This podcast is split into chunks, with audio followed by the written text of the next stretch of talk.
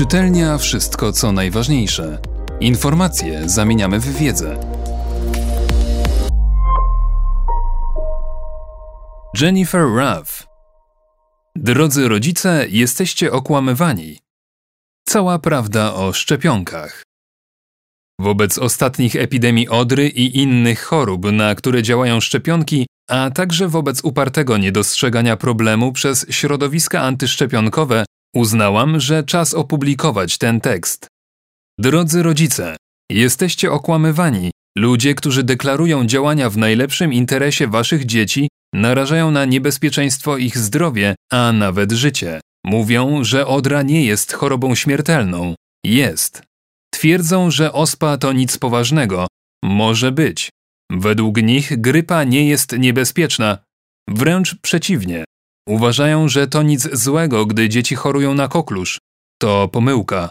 Mówią, że szczepionki nie przynoszą efektów, jakich się po nich oczekuje. Ale co roku 3 miliony dziecięcych istnień ratują szczepionki, a 2 miliony dzieci umiera na choroby, przeciw którym można je było zaszczepić.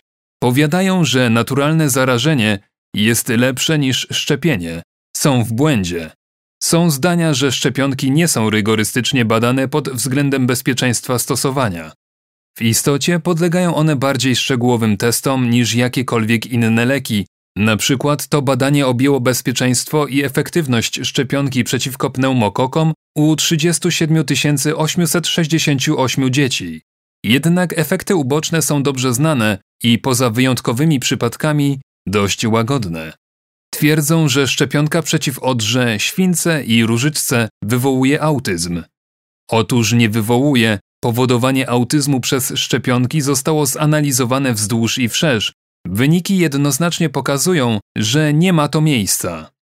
Tiomersal występujący w szczepionkach też oskarża się o wywoływanie autyzmu. Nie powoduje go, poza tym i tak od 2001 roku nie jest już zawarty w większości szczepionek. Mówią, że aluminium w szczepionkach stosowane jako polepszacz, składnik wzmacniający odpornościowe reakcje organizmu, szkodzi dzieciom.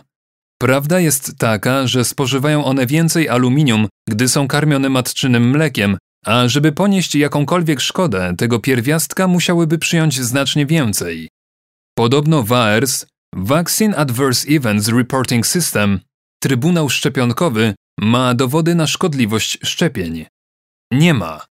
Rzekomo dziecięce organizmy nie radzą sobie z planowanymi szczepieniami. Nieprawda. Są też tacy, którzy twierdzą, że nie ma potrzeby szczepić swoich dzieci, jeżeli inne rodziny szczepią swoje. To jeden z najgorszych argumentów, jakie znam. Po pierwsze, szczepionki nie działają w 100% przypadków, dlatego nawet zaszczepione dziecko może wciąż złapać chorobę. W dodatku nie każdy może przyjmować szczepienia. Na przykład dotyczy to osób z obniżoną odpornością lub alergiami na niektóre składniki, które musi chronić tak zwana odporność populacji. Kto nie szczepi swojego potomstwa przeciwko chorobom zakaźnym, wystawia na ryzyko nie tylko te, ale i inne dzieci. Słyszymy, że naturalne czy alternatywne środki są lepsze niż medycyna oparta na nauce. Nic z tych rzeczy. Prawda jest taka, że szczepienia to jedno z największych osiągnięć w służbie zdrowia i jeden z najważniejszych sposobów ochrony naszych dzieci. Mogę dokładnie przewidzieć reakcje działaczy antyszczepieniowych. Skoro nie mają mocnych argumentów, które mogliby przeciwstawiać ewidentnym faktom dotyczącym szczepień, oskarżą mnie o współpracę z przemysłem farmaceutycznym, co nie jest i nigdy nie będzie prawdą. Powiedzą, że nie jestem naukowcem, a właśnie jestem i nazwą mnie agentką 666, cokolwiek to znaczy, ale z pewnością to nie ja. Nic z tego nie jest prawdziwe, ale takie są reakcje tych aktywistów, bo nie stoją za nimi fakty. W głębi serc na pewno to rozumieją i obawiają się implikacji, więc atakują posłańca. Dlaczego was okłamują? Jedni robią to z chęci zysku, próbując sprzedawać jakieś alternatywne środki i zniechęcać was do naukowo sprawdzonych medykamentów. Jestem pewna, że wielu innych, którzy należą do środowiska przeciwnego szczepieniom, ma naprawdę dobre intencje i szczerze wierzy w szkodliwość tych środków. Ale jak zauważył pewien astrofizyk, w nauce dobre jest to, że jest prawdziwa niezależnie od tego, czy w nią wierzysz, czy nie. Gdy chodzi o poszukiwaczy szczepionkowej prawdy, nie jest to dobre.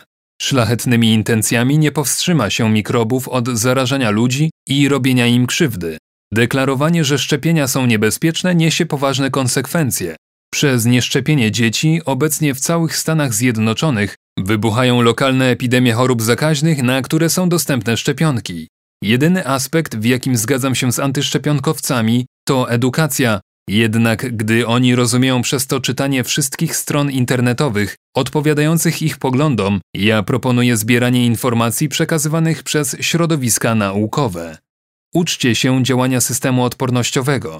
Czytajcie o historii chorób, zanim wynaleziono szczepionki. Rozmawiajcie ze starszymi ludźmi, którzy dorastali w czasach, gdy nie można było zapobiegać polio, odrze i innym chorobom.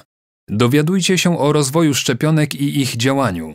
Sprawdźcie, kim jest Andrew Wakefield i jak jego tekst o związkach szczepionki przeciw odrze, śwince i różyczce z autyzmem okazał się oszukańczy, za co odebrano mu prawo do wykonywania zawodu lekarza.